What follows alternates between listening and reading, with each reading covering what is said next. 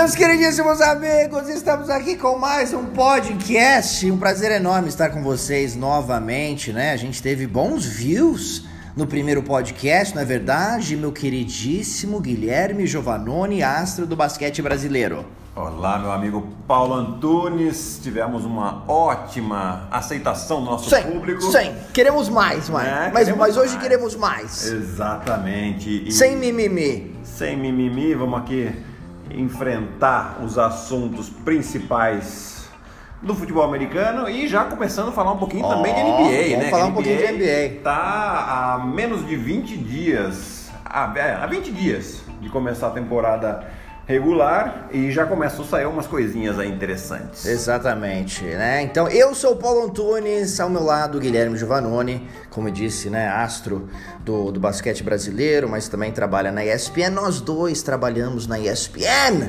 né, comentando futebol americano, comentando basquete e sempre falando de alguns assuntos polêmicos, divertidos, né, alguns assuntos chatos também, de vez Sim, em quando, claro, não é claro. verdade? Quer dizer, a gente faz de tudo aqui no nosso podcast. O nome dele é Sem Mimimi. A gente começa falando da J-Lo e da Shakira, que, tão no, que, que vão fazer o show do, do, do Super Bowl, né? Que acontece no dia 2 de fevereiro lá em Miami. Show do intervalo. O que, que, você, que, que você achou da Jennifer Lopes e da Shakira Shakira? Ah, eu achei maravilhoso, né? Eu acho que o, o público latino, Maravilhoso em vários em sentidos, todos né? os sentidos, Guilherme. mas eu acho que a, Seu a safadinho. Shakira, a Shakira principalmente fez grande sucesso no Brasil, começando nos anos 90, né? É. Já que vinha muito ah, Aquela música que é impossível cantar, que ela é, canta lá. Dá uma acelerada. É, impu- é impossível cantar aquela É música. um, que nem dos italianos é um chore-língua, né? Você Isso. fez o exercício pra, de- dos três Isso. tigres tistres, Isso. tristes. sabe? Isso, eu, eu, eu quando a, eu- exatamente, quando eu aqueço a voz, né, antes de, de entrar aqui, eu canto aquela música. Dá uma bela aquecida na Dá língua. uma bela de uma aquecida, uma coisa realmente impressionante. E a J-Lo, mulher do Alex Rodrigues, aquele Ah. safadinho do beisebol, né, um dos grandes da história, né? J-Lo tá que tá ainda, tá jovem. É. A nossa queridíssima. Acho que vai ser um show legal, viu? Ele tem tudo para ser um super show, né? Eu acho que também é, a intenção da NFL é atrair também um público diferente, que não conhece ainda o futebol americano, mas que são fãs das cantoras aqui, né? É. E, então muita gente quer ver o show e acaba vendo o jogo e atrai novos fãs pra NFL. Eu acho que acertaram em cheio. É, tudo a ver com, com, com o Super Bowl. Tudo a ver com Super show. Miami, tudo a ver com Exatamente. latino, tudo a ver com a. Eu acho que com a expansão da NFL também, que quer sempre alcançar novos mercados. Eu gostei, eu gostei. E eu, eu te falo, eu fui apaixonado por muitos e muitos anos pela J-Lo e a Shakira. J-Lo, quando ela tinha aquele cabelo preto, liso, comprido, aquela coisa extremamente latina.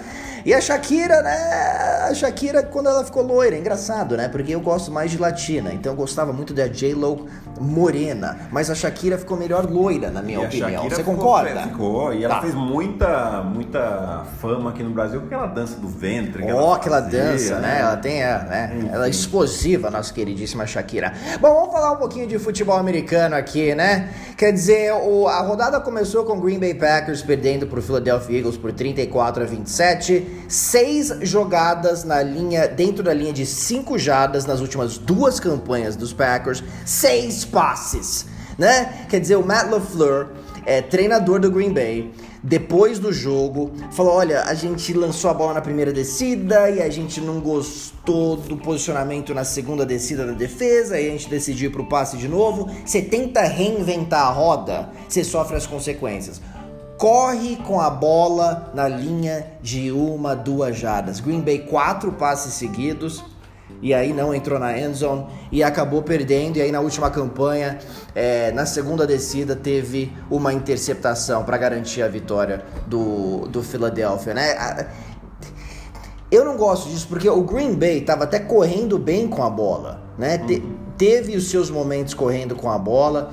E eu acho que os Packers nos últimos anos estão buscando um ataque terrestre mais consistente.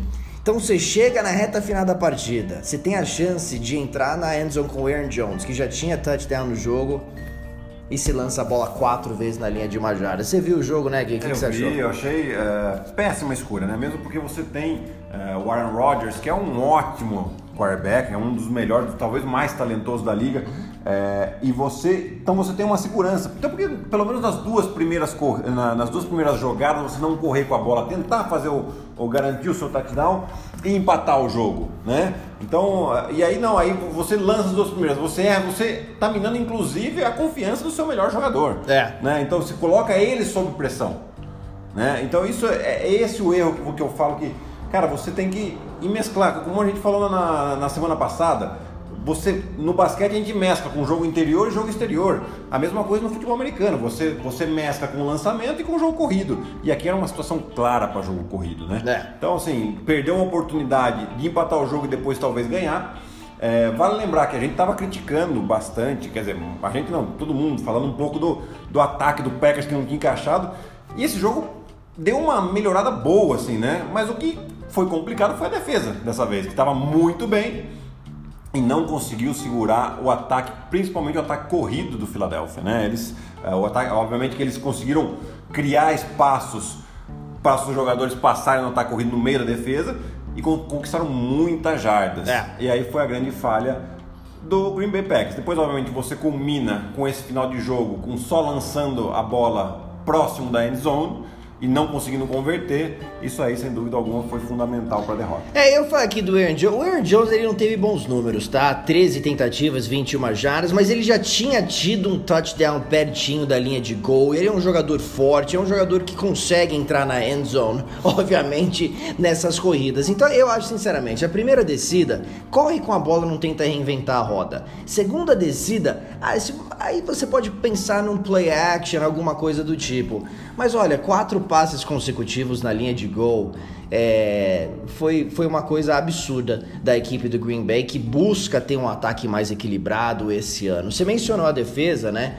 A defesa dos Packers cedendo muitas jardas terrestres, né? Foram 176, né? O Jordan Howard teve dois touchdowns terrestres nessa partida e o time também sofreu para parar o jogo terrestre na semana anterior. Então, obviamente acende um pouquinho o sinal de alerta, né, da defesa aí do Green Bay, porque agora o Devante Adams também se machucando um pouquinho, tudo indica que não é uma lesão grave, nada, né, mas é, ele ficou fora da reta final do último jogo, é um alvo preferido aí do Devante, do, do, do Aaron Rodgers e e Green Bay ganhou os três primeiros jogos com um trabalho excepcional de sua defesa, né? Então, como eu disse, contra o, o, Denver Broncos, mesmo vencendo aquele jogo, a defesa meio que vacilou contra o jogo terrestre, pelo menos. E nessa partida a gente viu Carson Wentz três touchdowns, nenhuma interceptação e, e o jogo terrestre funcionando muito bem para a equipe de Filadélfia que volta para a briga agora com o Dallas Cowboys, né, que perdeu para a equipe do, do New Orleans Saints por 12 a 10 e rapidamente sobre o Dallas Cowboys também, né? Quer dizer, eles vão lá, eles vencem os Dolphins, vencem os Redskins, vencem o New York Giants. Quer dizer, é, três equipes fracas, a gente sabe disso. Uhum. Aí tem a chance de vencer o, Drew, o, o New Orleans Saints sem o Drew Brees e não consegue, né? É um balde de água fria para a equipe do Dallas. É um balde de água fria para a equipe do Dallas e realmente a surpresa do, do Saints, né? Que dois jogos sem o Drew Brees, duas vitórias. A gente chegou a comentar também que o ideal, como o Drew Brees vai ficar cerca de seis ou sete semanas, se eles fora, se eles conseguem três vitórias nessas três, sete semanas aí, eles continuam na briga. Quer dizer, já conseguiram duas uhum. sem o Drew Brees, né? Então é, é, bem interessante essa equipe do Saints, mas o Dallas é, era, um, era uma oportunidade para mandar um sinal e falar: nós estamos aqui, nós estamos favoritos da nossa divisão e nós estamos para brigar por mais. E aí você vai ter uma derrota dessa. É, fizeram um único touchdown no jogo, né? É, um único touchdown no jogo todo, né? É o Dallas. Dos dois lados, né? É. E, enfim.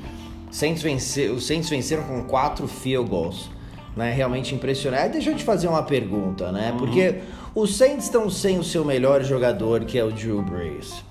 É um dos melhores quarterbacks da história da NFL. Quando um time perde um jogador desse calibre, esse time, ele, você acha que tem uma união mais forte? Todo mundo sabe que precisa fazer um pouquinho mais para poder vencer? Você já passou por por um momento parecido em sua carreira como jogador de basquete? Olha, depende um pouco da situação, é todo um, um, um, um acúmulo de, de, de, situações ali, né? Vamos lá, aqui o Saints está no começo da temporada, é, começaram bem e, e, não perderam seu principal jogador para toda a temporada, né? Então, assim, eles obviamente têm uma motivação, vamos, vamos segurar a onda aqui, ele tem, eles têm um técnico que sabe motivar muito bem seus atletas, então, é, geralmente o pessoal consegue segurar a onda, lógico, vai pegar um time muito período. mais forte, por curto período dá certo. A gente pega o exemplo, por exemplo, do Indiana Pacers no ano passado, que quando eles perderam o Oladipo, uhum. todo mundo achou que ia cair. E é. os caras estavam numa inércia de vitória, numa confiança muito alta. Bogdanovich. Que, exatamente. Cresceu demais a, o Bogdanovich. A, a, saída do Ladipo abalou. Depois, obviamente, no playoff é, é um pouco mais difícil. Lógico, né? Lógico. É, mas, mas conseguiu aguentar. Conseguiu aguentar. Então, assim, tem muitas dessas situações. Já aconteceu com você? Em algum time seu? De você perder um jogador top assim? Olha, a gente, a gente chegou a ser campeão sul-americano jogando por Brasília e a gente tava sem o Alex. O Alex Garcia que ainda joga, uhum, grande destaque, uhum. né? E ele era um, era, um, era um dos principais jogadores da nossa equipe. E a gente foi jogar lá no Uruguai uma, um Final Four de Liga Sul-Americana. Uhum. E sem ele a gente tava tudo juntinho, bem unido ali. Mesmo sem ele a gente conseguiu é, ganhar, ser campeão da Liga Sul-Americana. Né? Depois, obviamente, teve a sequência da temporada. A gente sabia que ele ia voltar. E foi por um curto período de, de, de, tempo, né? Por longos períodos já é mais difícil. Mas por, quando é curto período, como a gente tá falando aqui agora. Alguma coisa clicou pro seu time, assim? Cada um falou assim: olha, eu tenho que fazer um pouquinho mais, a gente tem que jogar mais como equipe, especialmente agora que o Alex tá fora. Tem alguma coisa que, que clica, que você sente uma química diferente? Sem dúvida, sem dúvida. O pessoal, é, parece que o foco aumenta um pouco mais, né? É, a concentração tá ali, eu não posso. O erro que eu, que eu teria direito, entre aspas, aí, de cometer, eu não tenho mais. Uhum. Né? Porque eu tô sendo um jogador super importante. E eu acho que é isso que o pessoal coloca na cabeça. Né? E ainda mais sendo em início de temporada, que foi o que aconteceu com a gente e é o que está acontecendo com o Santos aqui, o pessoal tá mais ligado. Se é mais pro final da temporada e o cara tá ali numa situação difícil de classificar e tal, e acontece uma dessa, pode ser aquele banho de água fria e o cara fala, beleza, acabou a temporada, é. pra gente aqui não dá mais mas ainda está no começo e, e, eles conseguem duas vitórias importantes assim, eu acho que o Saints vai se manter uh, lá em cima até ele até o Drew voltar. Lá em cima eu não sei, mas numa boa posição, numa ótima posição para quando ele voltar. É engraçado que eu falei assim, New Orleans precisa vencer dois de seis jogos sem o Drew Brees para ainda ter boas chances de chegar na pós-temporada. Essa era a minha opinião. Então já venceram dois jogos contra o Seattle e contra o Dallas Cowboys, né? Então assim, nas próximas quatro partidas, se Seattle conseguir vencer dois de quatro. É, New Orleans conseguir vencer dois de quatro jogos, nossa, vai estar tá de ótimo tamanho, porque eu olho nessa divisão sul também da NFC, Atlanta, desculpa, não dá. Uhum. Atlanta não consegue fazer nada. Tá 1 e 3 na temporada, não corre com a bola, é, não defende bem o, o, jogo terrestre. E aí você tem o Carolina. Cam Newton é uma incógnita, né? Nossa tá fora, ficou fora dos últimos dois jogos. O Kyle Allen entrou, conseguiu duas vitórias até, né? Defesa crescendo, um time que saca muito quarterback, ok, mas é difícil você confiar em, em Kyle Allen. E o Cam Newton entrou muito mal na, na, temporada, a gente não sabe exatamente qual que é a gravidade vai dessa lesão. Então é uma preocupação. Né? E aí a gente tem o Tampa Bay Buccaneers que venceu a equipe dos Rams, que parece ser uma das equipes que, que mais evoluíram nessa temporada, uhum, né? Uhum. Quer dizer, é, a defesa coordenada pelo Todd Bowles, eles abriram 21 a 0 lá em Los Angeles, o James Winston jogando bem melhor, mas é difícil a gente acreditar no Tampa Bay Buccaneers porque tem sido um time inconsistente. Então uma semana perde para os Giants e a outra semana vence os Rams. Eu lembro ano passado começou vencendo no Orleans Saints, por exemplo, fora de casa, uhum. com o Ryan Fitzpatrick, depois depois começou a espalhar a farofa na sequência. Magic Patrick. Né? Esse era o Fitzmagic. Fitz, Fitzmagic. Né? É o Fitztragic ou o Fitzmagic, né? Bom, é, o Tom Brady não fez nada no último jogo do New England Patriots. Né? Os Patriots venceram por 16 a 10. Tem gente que vai ficar preocupada, né? Tom Brady 18 de 39, 150 jardas né? nenhum touchdown, uma interceptação. O time teve uma média de 3,2 jardas por tentativa de corrida, né? E os Patriots nessa temporada não estão correndo bem com a bola, lembrando que o James Devlin, fullback, tão importante para o jogo terrestre,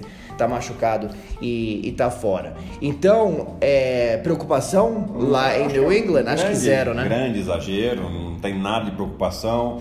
É lógico, é normal que a gente espera sempre grandes jogos do Tom Brady, é um talvez o maior vencedor da história da NFL.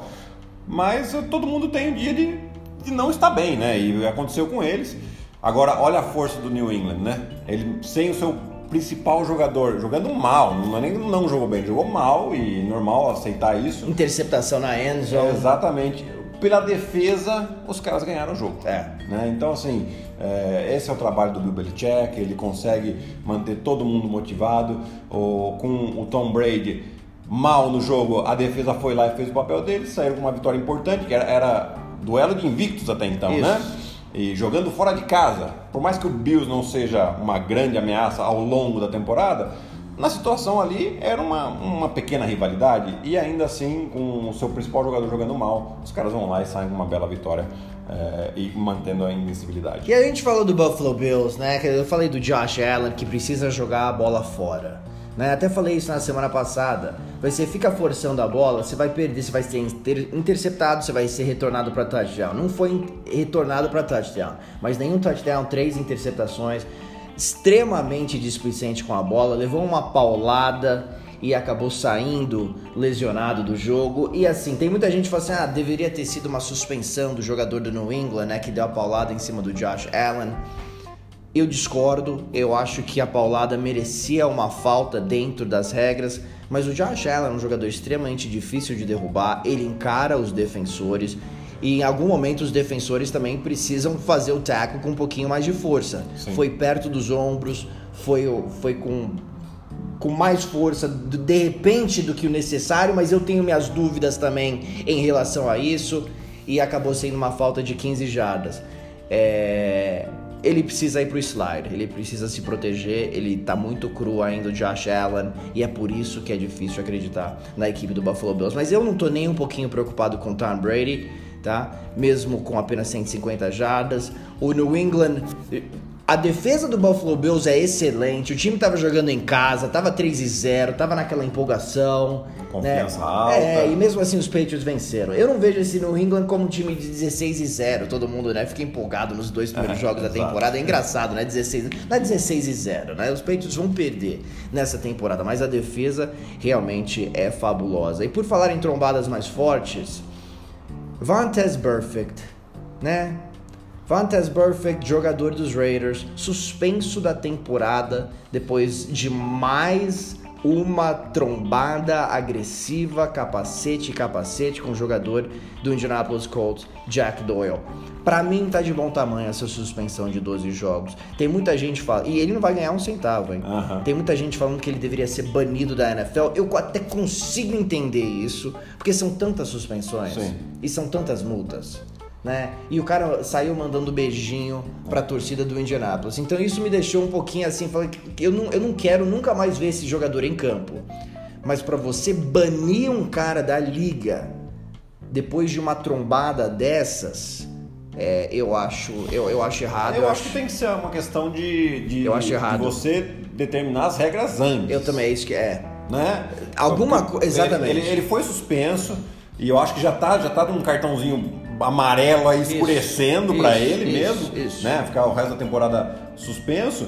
Mas se você não tem uma regra antes que você fala que se você fizer tal tipo, É, tomar tal tipo de atitude, você vai ser banido. Exatamente. Nunca aconteceu na história da NFL. de- Mas tem que esperar acontecer. Isso que eu falo, co- coloca no acordo coletivo de trabalho, Pronto. seja específico com isso. Fala assim, ó, se você for suspenso da liga se for 10 vezes.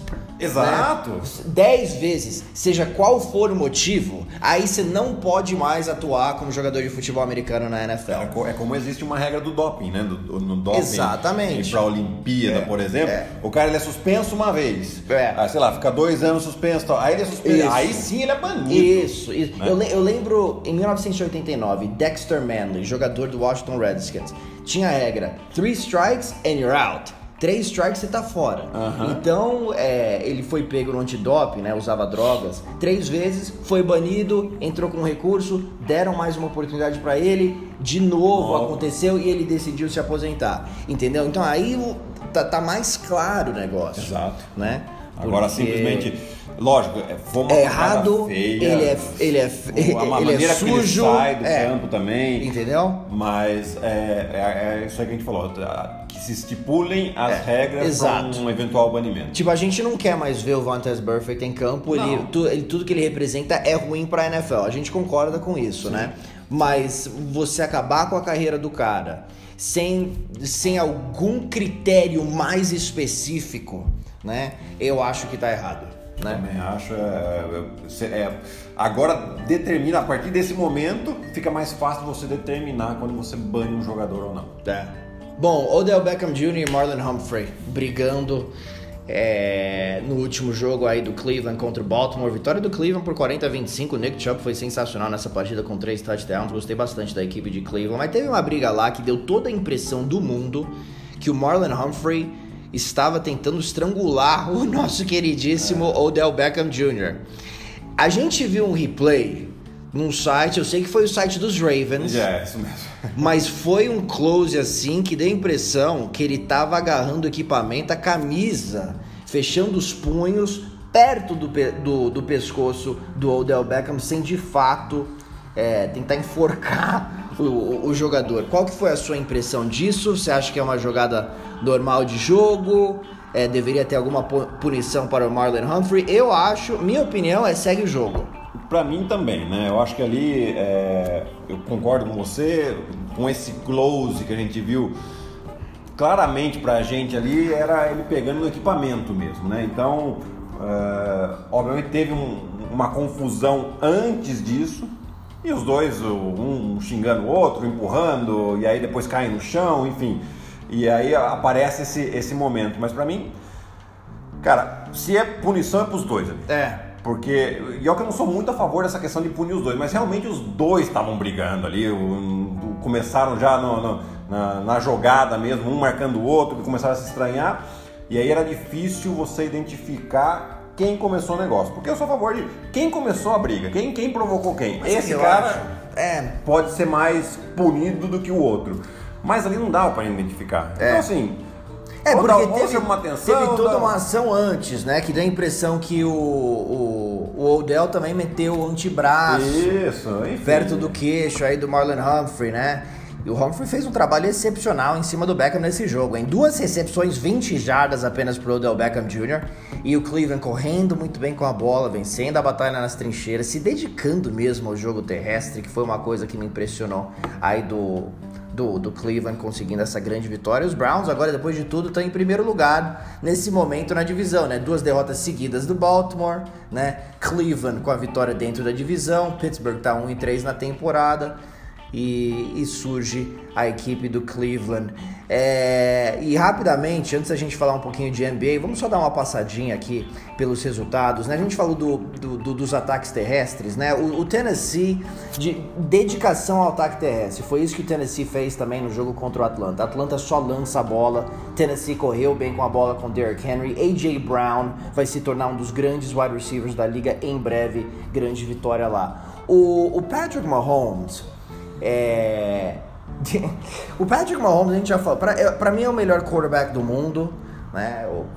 Com, com todo respeito aos demais, o que ele fez no ano passado, o que ele fez esse ano. Continua fazendo, né? Ele continua fazendo. Olha, reta final do jogo, Detroit tava vencendo e dava a impressão que o Patrick Mahomes estava pronto para deitar. Você olha para os olhos dele, ele tava quase dormindo, assim, ele tava sonolento, ele tava numa tranquilidade impressionante. Dava a impressão que ele tinha acabado de tomar o leitinho dele, né? Que ele já ia deitar na cama, falar: "Mãe, vem me beijar. Eu vou dormir, mãe, vem me". Eu falava isso quando era pequenininho: "Mãe, vem me beijar". Às vezes ela não vinha e eu gritava: "Mãe, vem me beijar". É uma coisa realmente bizarra, né? Tipo, dando bronca, vem me beijar. Mas a tranquilidade dele para vencer esse jogo na, nos momentos mais críticos é algo que é, é surreal para um jogador da idade dele. Pois é, é, a gente até comentou na semana passada a maturidade que ele tem, principalmente quando o jogo tá pegando fogo. É incrível. Né? Então, assim, é, parece um jogador de 40 anos. Parece, de 20 parece de poucos 40 anos, É, meu. não parece um jogador de 20 e poucos anos que tem pouca experiência, tem, sei lá, acho que 20 jogos na carreira, 20 e poucos É. jogos na carreira. Então, assim, é, realmente um, um cara, ele é diferenciado. Acho que a gente acaba sendo privilegiado de poder assistir um cara como esse jogar o que ele está jogando. É, impressionante. Então, e, e, assim, não teve um grande jogo, mas ainda assim saiu vitorioso. Impressionante que o, a, a potência ofensiva que tem o Kansas City. Ó, eu vou te fazer uma pergunta aqui. O Carolina venceu o Houston por 16 a 10, né? Uhum. O Bill O'Brien na intertemporada fez suas trocas eh, de, de primeira escolha. Ele basicamente colocou em risco o futuro do time, né? Trocando escolhas de primeira rodada para tentar fortalecer a sua linha ofensiva. Toda a pressão está em cima do Bill O'Brien.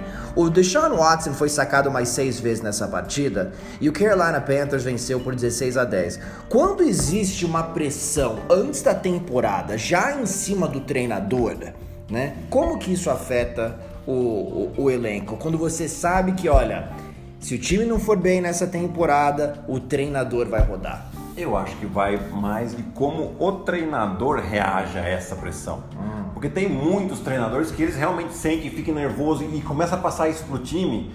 E aí é, é uma catástrofe, né? Porque o cara realmente ele tá nervoso, ele vai deixar o time dele nervoso e quando você tá nervoso as coisas não, não fluem normalmente. A gente acabou de falar do Mahomes aqui da tranquilidade ah. que ele joga no final do jogo. Quer dizer, então quanto mais tranquilo você está, melhor você joga. E o jogador sente, né? Lógico quando sente. Entra, sente. Quando, quando a imprensa toda tá falando que, olha, tem que vencer esse ano se não tá, o treinador vai ser mandado embora. Você fala assim, tá, eu tenho o meu emprego, beleza, vai continuar. Mas muda tudo quando um treinador é mandado embora. Então é uma preocupação também para os jogadores quando Sim. o treinador tá, tá no caldeirão, vamos dizer assim. Porque te, geralmente, quando. Geralmente não, é assim, quando se troca de treinador, principalmente em meio de temporada tá todo mundo fora da zona de conforto. Porque tá todo mundo sobre, sobre prova. Ou até, né? na, até pra próxima até pra temporada. próxima temporada. Porque oh, é um cara novo, por mais que você seja estrela do time, tem, você sabe que um ou outro vão ser os principais, mas o resto tá todo mundo sob prova. Né? Então, é, essa pressão passa para os jogadores. Mas se é um técnico que, que ele tá sob pressão, mas ele passa a tranquilidade pro time, ele, tipo, eu sei que eu tô, mas assim, nós vamos jogar dessa maneira, porque é dessa maneira que eu acho que a gente vai ser vencedor. E passa essa confiança para a equipe, facilita muito para ele e para o jogador. O jogador também fica mais tranquilo, vão é, se doar pela uhum. equipe e pelo cara, principalmente, uhum. né? É, agora, agora se aquele técnico que ele sente a pressão e passa essa pressão pro jogador, que ah, vou, vou fuder os caras aqui, porque senão eu vou me fuder e tá uhum. Amigo, esse jogador não vai comprar a sua. É, é, é, exatamente isso.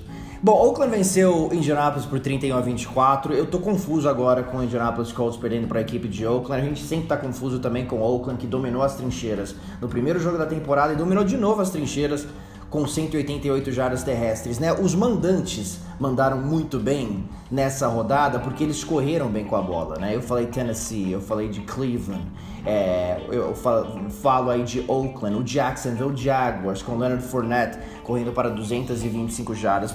Tem aquela fórmula para você vencer fora de casa, controla o relógio, corre bem com a bola, cansa a defesa adversária você vai conseguir tirar a tira, torcida. Tira o, a, a torcida, equipe do, é. do, da zona de conforto, é, né? Põe exatamente. a pressão em cima deles. Então vamos ver o que acontece com o Oakland aqui nas próximas semanas e vamos ver como o Indianapolis reage também é, aqui nos próximos jogos.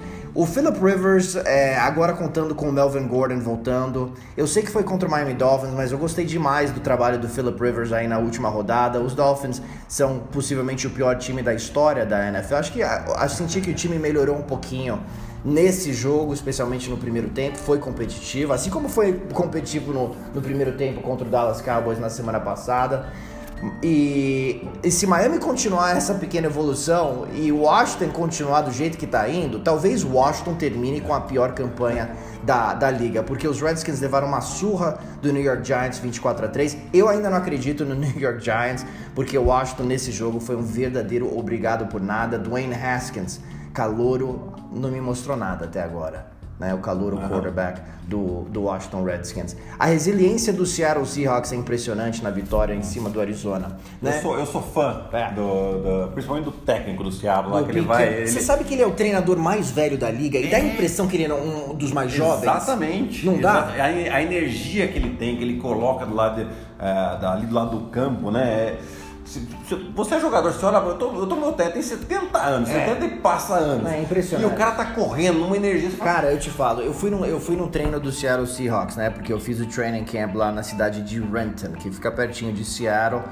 É uma atmosfera maravilhosa, né? Torcida, mascote, bandinha, é, interação da torcida com os jogadores, é uma energia diferente. Quando a gente vê o Seattle em campo, do jeito que os jogadores também descrevem a energia lá em Seattle, é, eu fiquei curioso para ver e a gente sente isso, cara. E você falou do Piquet, o Piquet correndo para um lado para o outro, velho. É, é, é, uma coisa fantástica. O Russell Wilson sempre com um sorriso no rosto, encorajando seus companheiros. É uma energia muito, muito positiva. E sinceramente, eu acho que é por isso que o time muitas vezes dá a volta por cima depois de uma derrota complicada. Sim. Né? Eles tiveram uma derrota contra o New Orleans Saints, Exatamente. Breeze, né? E aí vem e, passaram por cima né, do Arizona, né? É. 27 a 10, aqui um belo resultado. O Seattle é o, tipo, é, é o, tipo do time que você nunca deixa ele fora do baralho.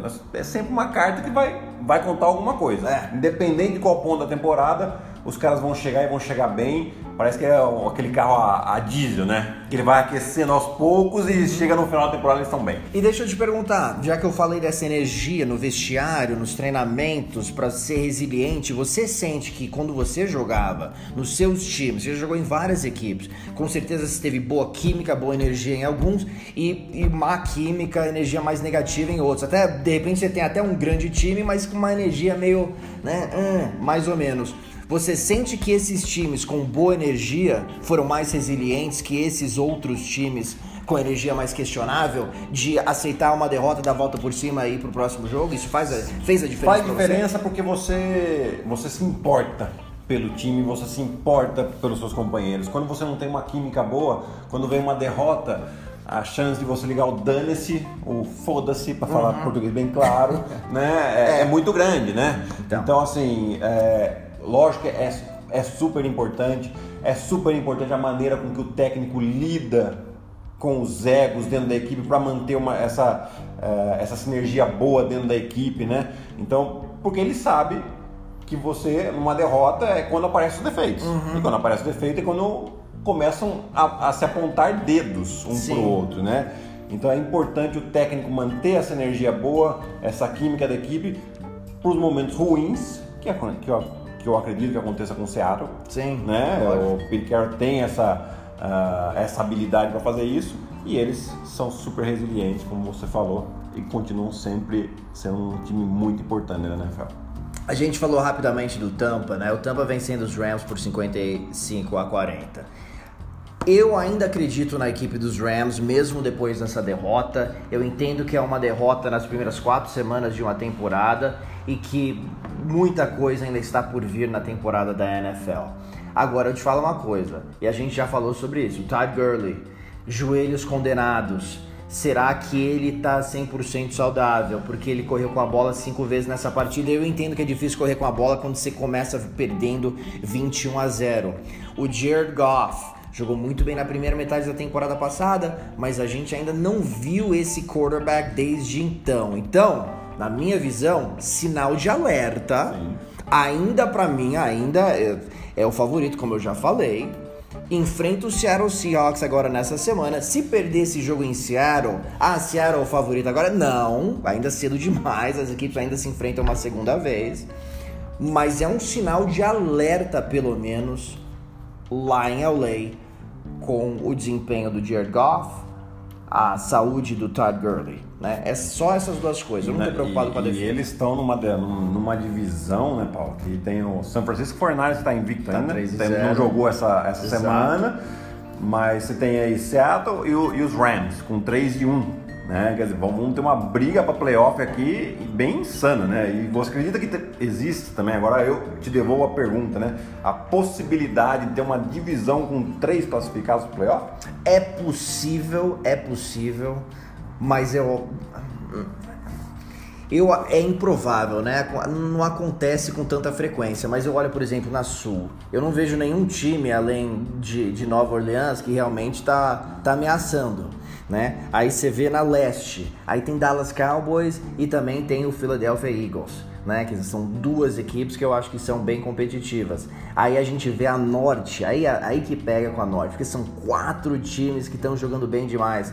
Né? Ou que são competitivos, né? Quer dizer, o Minnesota claro. espalhou a farofa no último jogo, mas é um time que, é, que, tem uma excepcional defesa. O Chicago Bears tem uma excepcional defesa. Agora o Mitch Trubisky está machucado. É, tô curioso para ver o que faz aí o Chase Daniel aí na, na, nas próximas partidas, mas Mitch Trubisky saudável para mim é o quarterback número um do Chicago Bears. Aí você tem o Green Bay Packers, né, o Detroit.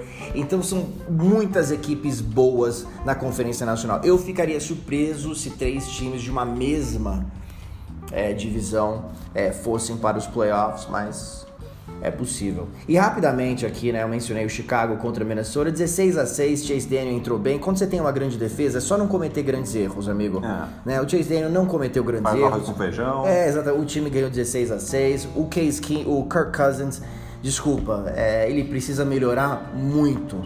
Quando os Vikings contrataram Kirk Cousins no ano passado, eu estava muito confiante, eu achava que o time tinha chances de ir pro Super Bowl. Agora o negócio está completamente diferente, errou muitos passes, está se mostrando um quarterback até medíocre, viu? Eu acho ele ah, melhor até que o Mitch Trubisky, na minha opinião.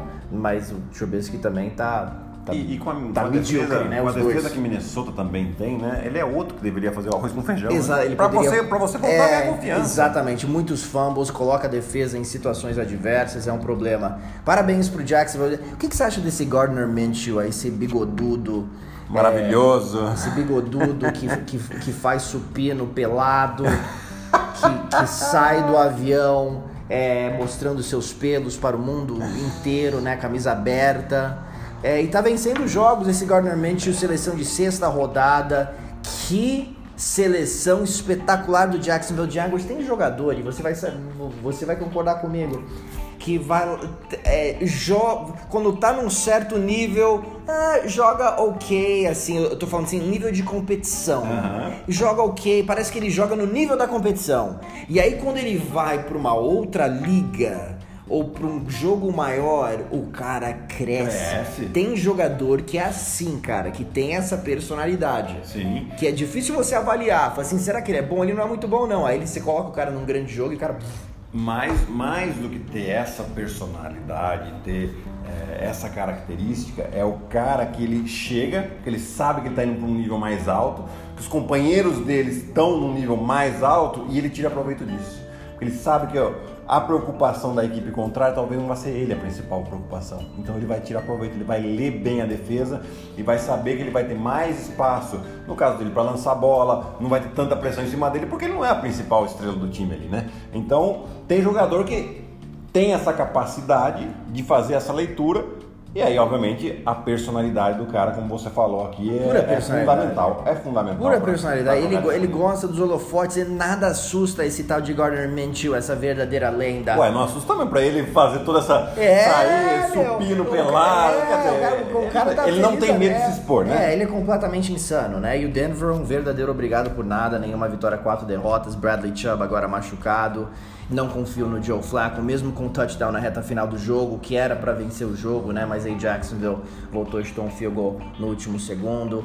É, Denver tá em, em, apuros, esse time não vai vencer mais do que cinco jogos esse ano. E no Orleans Saints a gente já falou, grande vitória em cima do Dallas Cowboys. E o Pittsburgh agora tá de volta no mapa, vencendo o Cincinnati, que é terrível, 27 a 3. O Mason Rudolph, eu achei que o plano de jogo foi excepcional, passes curtos, passes rápidos, passes eficientes.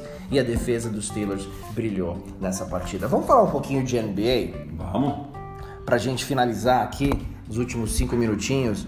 É, top 3 da liga, os três melhores jogadores. O ranking a ESPN fez, né? O, exatamente, o ranking da ESPN. Eles fizeram um ranking de top 100, mas nós vamos falar só do top é. 3, porque não dá pra falar do top 100, né? É difícil. E, e não, eu acho que já tem bastante polêmica aqui, né? Que já... Número 1, um, e... Kawhi, número 2, Kawhi Leonard e o LeBron James na posição número 3. O que, que você achou? Olha, eu só trocaria aqui o Kawhi, eu colocaria o Kawhi em primeiro, né? Eu acho que depois das finais que ele teve aí e, e mostrou o poder de decisão que ele tem, além do que o poder de, de mercado, a força de mercado que ele fez todo esse verão uh, americano, conseguindo, indo para os Clippers, todo mundo queria que ele fosse para os Lakers, que ele continuasse em Toronto, e ele vai para o Clippers e, e, ainda convence a equipe que tem que levar mais uma estrela como Paul George. É, enfim, eu acho que o conjunto da obra, o Kawhi é o principal jogador da liga esse ano, candidatíssimo a MVP também, né? É óbvio, porque vai estar entre as equipes que estarão lá em cima. E aí o Yannis, que foi o MVP do ano passado, vem em, em seguida, e o LeBron, que a gente nunca descarta o LeBron. Né? Apesar de não ter feito uma grandíssima temporada, porque ficou fora dos playoffs, dos playoffs depois de muitos anos, né? pela primeira vez. Então, mas o LeBron é o LeBron. Então a gente sabe que ele vai. Mas sabe, sabe que é, é? Pra mim, eu coloco o LeBron ainda número um. Por quê? O LeBron se machucou na temporada passada. Ele não foi nem metade do jogador que ele foi antes da lesão.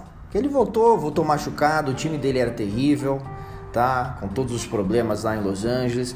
E ele não participou da pós-temporada e aí ele fica esquecido. Esse é o problema. É. Mas o LeBron James, o que ele fez na temporada anterior, na pós-temporada, né? Contra o Golden State Warriors, chegando tão bem.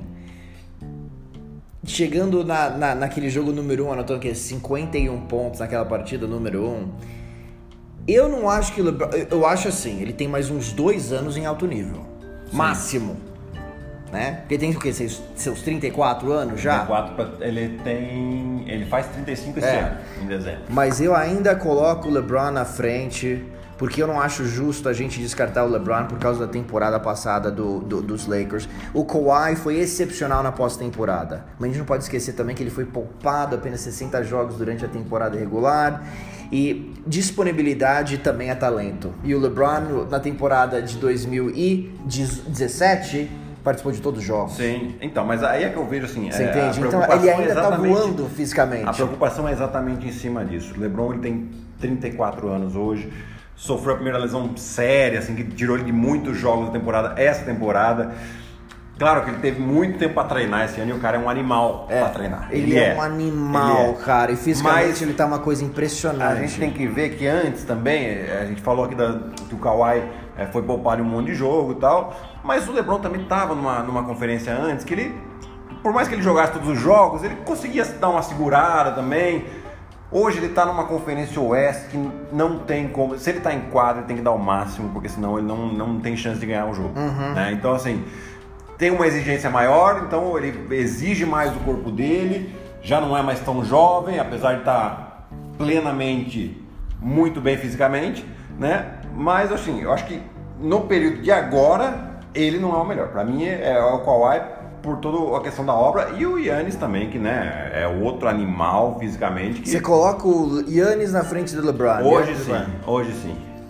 É engraçado, né? Eu fico na dúvida entre o Kawhi e o Yannis e eu ainda vou dar o benefício da dúvida para o LeBron, porque eu acho que a, a temporada dele no ano passado foi prejudicada por causa de lesão. Foi atípica, sem dúvida. Mas pode assim, vamos esperar metade dessa próxima temporada. Pode ser que eu concorde plenamente com Sim. você, mas ainda eu, eu, preciso ver um LeBron saudável agora trabalhando com Anthony Davis. O bicho vai pegar lá em Los Angeles. Por falar nisso, né, a ESPN também fez um top 10 dos times, uh -huh. certo? Com os Clippers número 1, Bucks número 2, 76ers na frente dos Lakers que vem na posição 4, depois os Rockets, Nuggets, Jazz, Warriors na oitava, Boston e depois o Portland Trail Blazers. Rapidamente aqui, qual que foi a sua impressão desse top 10? Eu te falo que os 76ers na posição número 3 me incomoda. Te incomoda? me incomoda. Ó, eu te falar uma coisa para você aqui. É, eles perdem o JJ Redick. Eles perdem o Jimmy Butler. Eles pegam um Al Horford que perdeu vários jogos na temporada passada por causa de dores nos joelhos e ele está já caminhando para a reta final de sua carreira. Ele saudável faz uma parceria sensacional com o Joe Embiid, mas Tobias Harris ganhando todo esse dinheiro. Desculpa, o Tobias Harris não é grande coisa. Giovanoni. Eu acho que ele a, não é grande coisa. Além disso, outro ponto chave em relação ao Seven Secrets que a gente vai ver é a evolução do é a evolução do Ben Simmons. É. Ele falou que ele tá a gente viu alguns vídeos dele arremessando de três pontos. É. Ele deu uma declaração que se ele tiver livre ele vai arremessar de três pontos. Uma coisa é arremessar, outra é. coisa é você meter a bola. É outra coisa. Se ele começa a meter a bola, isso aí é uma questão de treino. Não dá para aprender a Nós conseguimos colocar ele aqui. Que não aprende a arremessar. Não, mas, o, mas a, não, você sabe a, disso. repetição, mas a repetição faz ajuda, negócio automático. Ajuda, mas eu te falo. A gente fala ou você ele, sabe ele precisa, arremessar ou não sabe. Tudo bem, mas ele não precisa ser um, um, um chutador. Ué. Estilo J.J. Redick. Ele nunca vai ser um. Não, é, é. mas ele precisa ter uma bolinha que ele meta. É. Porque senão a defesa paga muito para ele e fecha muitos espaços para o ataque dos Sixers.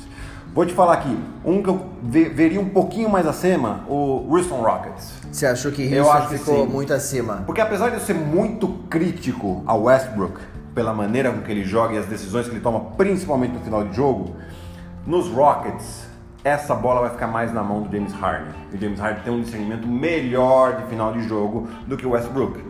Outro ponto, o, West, o, o, Houston Rockets joga de uma maneira muito forte na transição. O Westbrook é perfeito para esse tipo de jogo, principalmente quando ele pega o rebote e consegue fazer um coast to coast. Ele é praticamente imparável. É, ele é o jogador mais rápido talvez da história. Exatamente. Então assim, a equipe do Houston manteve a base e trocou o Chris Paul pelo, pelo Westbrook, que para esse tipo de jogo é uma troca mais inteligente né? Porque, além de que... E ele é melhor que o, que o Chris Paul. Ah, hoje, altura, sem dúvida nessa alguma. Altura, ele, ele, é melhor, ele é melhor jogador. Inclusive defensivamente. É muito, o, muito o Chris melhor. Paul, ele, é, ele foi um bom defensor. Mas não tem a mesma agilidade hoje, mais. Não, você falar hoje, fisicamente, é, o Westbrook tá no nível. E outro ponto, Paulo, que eu gostaria de falar, não sei se você quer falar mais alguma coisa do, do, do Rockets... Não, não, não, eu, eu, eu acho que é isso. Eu, eu tô empolgado para ver essa dupla. Uhum. Mas eu acho que quem vai ter que abrir mão da bola é o James Harden, porque eu não vejo o Westbrook é, jogando bem sem a bola. Eu acho que não cabe ao estilo dele. Na reta final das partidas, sim, a bola tá nas mãos do James Harden e sai da frente o Russell Westbrook. Mas eu acho que vai ter um point guard, um armador que vai ser o Westbrook e o James Harden vai ter que play off the ball. E aí vamos ver a habilidade, um a habilidade do Mike D'Antoni de explicar isso é. para os dois, é. de, de, agradar. É. Porque os, você os não dois, concorda né? que o Russell Westbrook sem a bola, ah, cara, você não está aproveitando, que... entendeu? Não, mas, mas, assim, você tem um cara que é o, é o James Harden, que ele é, consegue é, criar tanto não, ele consegue ele fazer tudo quanto para os companheiros. Mas o que... E o Westbrook, ele tem, assim, o arremesso três pontos dele é, é inconstante. É mas quando muito ele, inconstante. Mas quando ele tem um arremesso em que vem uma bola de dentro para fora, um, um, um, um passe, né, um dish que a gente fala, ele tem um aproveitamento melhor do que quando ele vem batendo a bola para e arremessa de três. Eu acho é, que então isso pode ser um ponto é, determinante nesse ataque dos Rockets nessa questão de quem vai ficar com a bola e quem não vai. Eu gostaria de ver o James Harden, tipo, ficando perto da linha de três, com o Russell Westbrook chamando toda a atenção da defesa e mandando a bola pro James Harden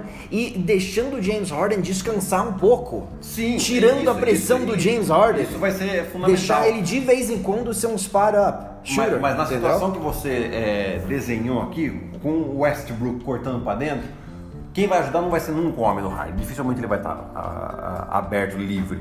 Já com o Westbrook, o cara ajuda um pouco. Ele acha que é um, um arremesso inconstante.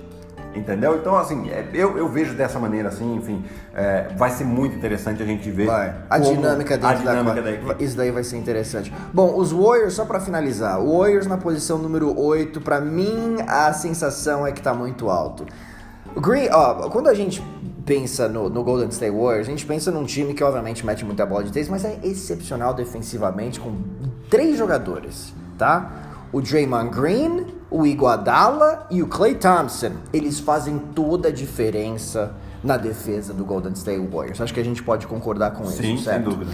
O Iguodala e o Clay, o Iguodala tá fora do time e o Clay Thompson vai ficar fora por 80% da temporada. Eu sinceramente acho que Golden State, eu não sei se fica fora da, da, da pós-temporada, mas eu não vejo o Golden State Warriors sendo um top 5 na conferência. Olha, eu, eu não vejo. Eu assim, eu vejo ele como oitava posição aqui no geral que eles estão falando, é, uma posição ok, mas eu não me surpreenderia se eles estivessem acima. Por quê? Pelo fator Steve Kerr. Quando Steve Kerr assumiu esse time, eles tinham obviamente Clay Thompson, Draymond Green e o Stephen Curry e eles lutaram para chegar no playoff na temporada anterior com o Mark Jackson de técnico. Quando ele chegou, ele além de potencializar esses três caras, ele melhorou inclusive o pessoal que vinha do banco. Ou seja, ele consegue envolver, independente do jogador, A gente não falava muito de Sean Livingston antes do Golden State. Sean Livingston que foi embora. Que foi embora. Se a aposentou. gente não falava muito de. Uh, até, ele fez até os Asa Pachulha jogar bem. É. Ele conseguiu. O, o Kevin Looney jogou muito bem nas finais do ano Eu passado. concordo, cara, mas né? você, Então, perde assim, o Kevin eu- Durant também. Mas, não, tudo bem, mas É assim, demais. é, eu acho que a capacidade que o, que o Steve Kerr tem para motivar esses caras e para fazer com que a equipe jogue de uma maneira em que eles envolvam todo mundo sem ficar em, em- em isolation de um contra um, eu acho que isso é fundamental para essa equipe. E aí vai ver em que posição eles vão estar ou em que situação eles estarão quando o Clay Thompson voltar, se ele voltar nessa temporada. Porque daí é uma adição. Uhum. Aí, é- aí é diferente e tem que ver como que ele volta depois da lesão, como você disse, né? Mas olha, D'Angelo Russell com o Steph Curry, eu não tô nem um pouquinho convencido que essa química vai dar certo, sinceramente.